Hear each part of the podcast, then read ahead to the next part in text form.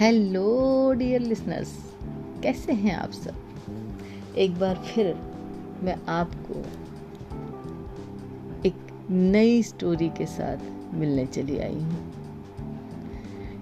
टकराने से पहले किसी भी परिस्थिति या विरोधी से हार मानना गलत है। आज बहुत दिन बाद विपरीत कंडीशन में मैं आप लोगों के सामने उपस्थित हूँ। बहुत सारे लोगों को अच्छे और स्वस्थ होने की कामना करते हुए मैं इस चीज़ को शुरू कर रही हूँ।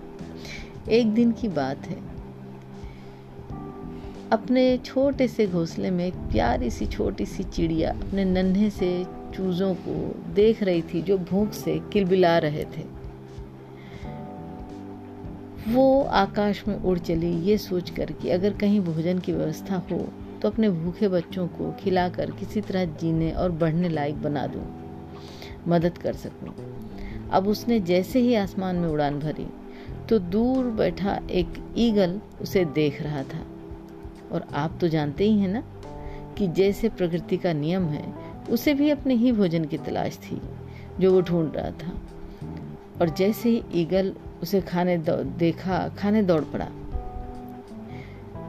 चिड़िया उससे अपने प्राणों की भीख मांगने लगी।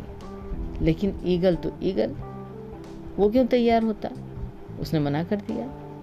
और जैसे ही झपटा, चिड़िया घबरा कर उसके पंजों से थोड़ा सटक कर खड़ी हो गई। और जल्दी से बोली, ईगल भाई ईगल भाई, मेरे बच्चे भूख से बिलबिला रहे हैं। उन्हें खाना लेने जा रही हूँ उनके लिए मैं। मेरे छोटे छोटे से बच्चे हैं, उनका लालन पालन, उनको उड़ने के काबिल बनाना मेरा फ़र्ज़ है। उसके लिए मेरा जीवित होना बहुत ज़रूरी है। समझो ना आप। तब ईगल ने ज़ोर से ठहाका लगाया। कहा, जो तुम कर रही हो, वही तो मैं कर रहा हूँ। पर चलो, तुम मुझसे छोटी हो तो मैं तुमसे एक शर्त रखता हूँ और अपनी गोल गोल आँखों को थोड़ा सा और गोल घुमाया और कहा कि शर्त ये रही कि मैं और तुम एक साथ उड़ान बढ़ेंगे। और जब उड़ेंगे तो एक लाइन पार करेंगे। जो उस लाइन को पहले पार करेगा, वो जीतेगा और उसकी ही बात मान ली जाएगी। चिड़िया ने अगर गिद्ध को हरा दिया तो वो उसकी बात मान लेगा। गरुड़ की बात सुनकर चिड़िया तो बहुत ही पशुपेश में पड़ गई। जानती ही थी, हारना तो तय है। और ईगल भी ये जानता था कि शर्त को चिड़िया कभी नहीं जीत सकती।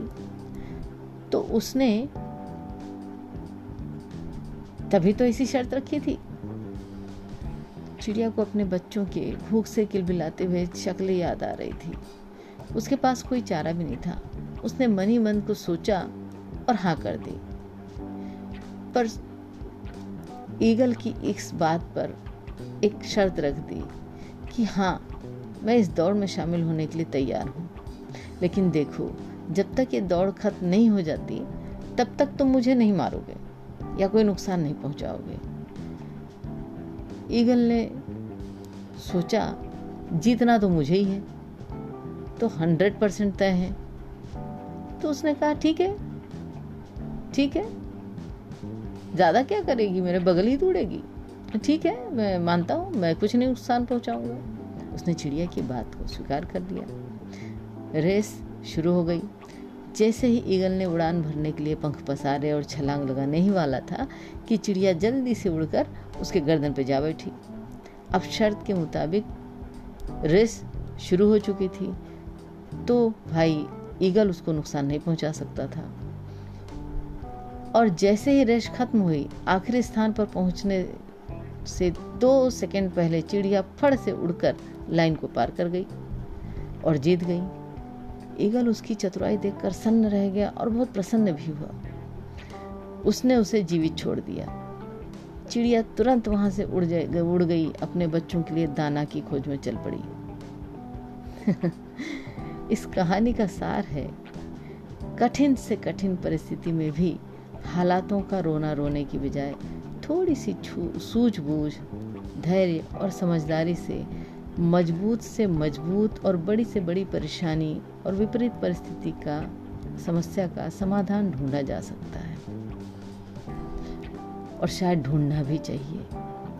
अपने ऊपर विश्वास रखना चाहिए कि हम हर हालत में कुछ न कुछ राह तो निकाल ही सकते हैं, क्योंकि जीतने के लिए तो हम पैदा ही हुए हैं।